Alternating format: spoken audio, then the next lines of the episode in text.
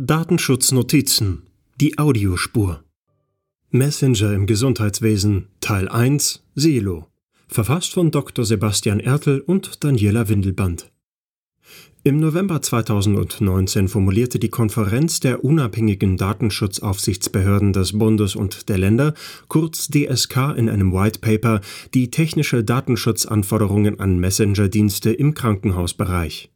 Unmittelbar nach der Veröffentlichung prüften wir WhatsApp anhand des Kriterienkataloges. Das Ergebnis können Sie auf unserem Blog nachlesen. Glücklicherweise ist WhatsApp nicht alternativlos. Es gibt mittlerweile eine Vielzahl an Messenger-Diensten. Zum Teil sind diese bereichsspezifisch für ganz konkrete Anwendungsszenarien. Wir haben uns zwei Messenger, Silo und Stashcat, unter Zuhilfenahme des Kriterienkatalogs etwas näher angeschaut. Heute geht es um Silo. Stashcat werden wir uns morgen genauer ansehen. Silo ist ein Messenger-Dienst der Silo Holding BV. Der Anbieter stammt aus den Niederlanden und hat seinen Hauptsitz in Amsterdam. Zielgruppe sind Angehörige der medizinischen und Heilberufe. Mit dem Silo Messenger sollen sich Ärzte und Pflegeteams ortsunabhängig austauschen können. Dabei bietet die App sämtliche Funktionen, die auch von anderen Messenger-Diensten bekannt sind. Eine vollumfängliche Prüfung anhand des White Papers der DSK wird in diesem Beitrag nicht erfolgen. Vielmehr haben wir uns verschiedene Punkte ausgesucht, die wir detaillierter betrachten. Im Rahmen unserer Prüfung, die in Teilen summarisch war, hatten wir die Gelegenheit, die verschiedenen Funktionen der App zu testen. Darüber konnten wir Gespräche mit Herrn Puraskar, Vice President bei Silo, führen, der uns eine Vielzahl an Hintergrundinformationen zur Verfügung stellte. Der Messenger besteht aus zwei Ebenen. Auf der ersten Ebene kann dieser von jedermann genutzt werden. Spannend wird es auf der zweiten Ebene, dem medizinischen Bereich. Um Zugang zu diesen zu erhalten und damit auf die Kontaktdaten sämtlicher registrierten Angehörigen der medizinischen und Heilberufe zu bekommen, bedarf es einer Authentifizierung und Identifizierung. Dieser Prozess erfolgt zweistufig. Zunächst muss die Angehörigkeit zu einem Gesundheitsberuf nachgewiesen werden. Im zweiten Schritt erfolgt die Identifikation mittels eines Ausweisdokumentes. Wir haben diesen Prozess getestet. Zur Überwindung der ersten Stufe habe ich ein Foto meiner Promotionsurkunde übersandt. Dieses habe ich vorab mit der Fotobearbeitungsfunktion, dazu gleich, etwas bearbeitet. Die fehlende Zugehörigkeit zu einem Gesundheitsberuf wurde sofort festgestellt und der Authentifizierungsprozess aus datenschutzrechtlicher Sicht erfolgreich abgebrochen. In seiner Grundfunktion kann der Messenger kostenfrei von jedem genutzt werden. Die App ist sowohl für Android als auch für iOS-Geräte verfügbar.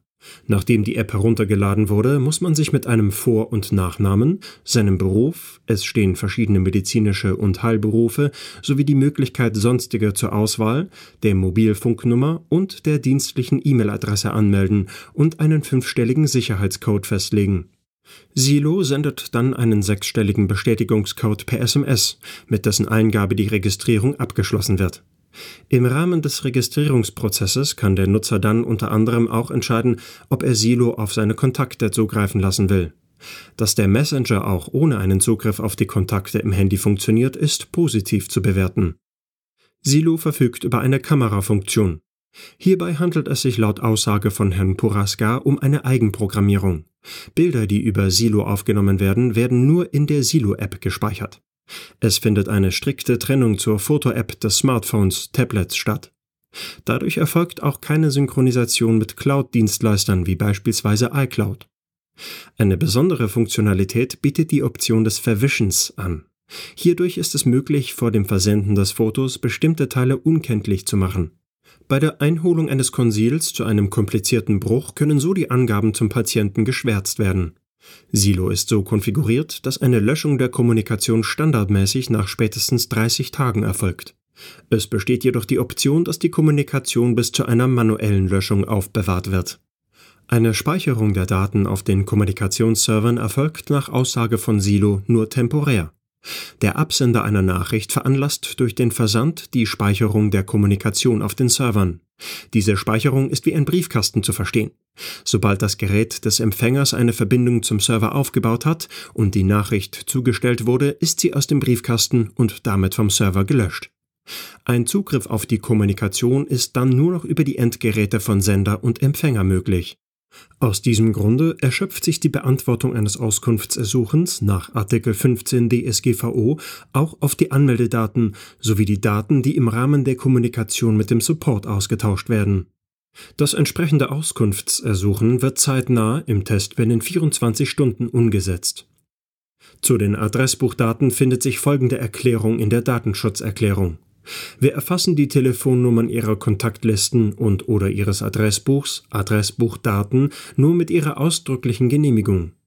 Es werden keine weiteren Kontaktinformationen, wie zum Beispiel die Namen oder E-Mail-Adressen, die mit den Telefonnummern zusammenhängen, erfasst oder verwendet. Durch die Erfassung der Telefonnummern können wir die Silo-Nutzer zusammenbringen und in entsprechenden Nutzergruppen zusammenfassen. Daher können wir Ihnen auch anzeigen, welche Mitglieder Ihrer Netzwerke ebenfalls Silo-Nutzer sind, um umgekehrt Ihren Verbindungen entsprechende Informationen über sie zukommen lassen. Dank dieser Funktionalität können Sie mit anderen Nutzern von Silo in Kontakt treten und andere Nutzer von Silo können direkt miteinander kommunizieren. Zu diesem Zweck und um sicherzustellen, dass wir den Nutzern die aktuellsten Informationen zukommen lassen, überprüfen wir ihre Kontaktlisten und/oder Adressbuchdaten regelmäßig auf Updates. Adressbuchdaten, sofern der Nutzer seine Zustimmung erteilt hat, werden nur in gehashter Form an den Server gesendet und außerdem durch branchenübliche Transport Layer Security TLS geschützt. Dabei werden nur übereinstimmende Adressbuchdaten in gehashter Form gespeichert. Es werden keine Adressbuchdaten von Nichtnutzern gespeichert. Keinesfalls werden Adressbuchdaten an Drittparteien weitergeleitet oder für Werbezwecke verwendet. Die Grundidee, dass sich medizinisches Personal über den Silo austauschen soll, führt bei Freigabe des Adressbuchs dazu, dass jedem Nutzer alle Kontakte seines Adressbuchs, die ebenfalls Silo nutzen, angezeigt werden. Das ist möglich, da bei jedem Öffnen der App das Adressbuch in gehashter Form an Silo übertragen wird. Alle Hashwerte von Telefonnummern, die nicht mit einem Hashwert eines registrierten Nutzers übereinstimmen, werden umgehend gelöscht. Bei den anderen kann Silo dem Nutzer nun aber anzeigen, dass der Kontakt im eigenen Adressbuch auch bei Silo ist. Zusätzlich besteht die Möglichkeit, dass Silo interessante Kontakte vorschlägt. Das ist zwar aus datenschutzrechtlicher Sicht nicht ideal, ist aber der Tatsache geschuldet, dass Silo einen Austausch unter Medizinern und Angehörigen der Heilberufe fördern will.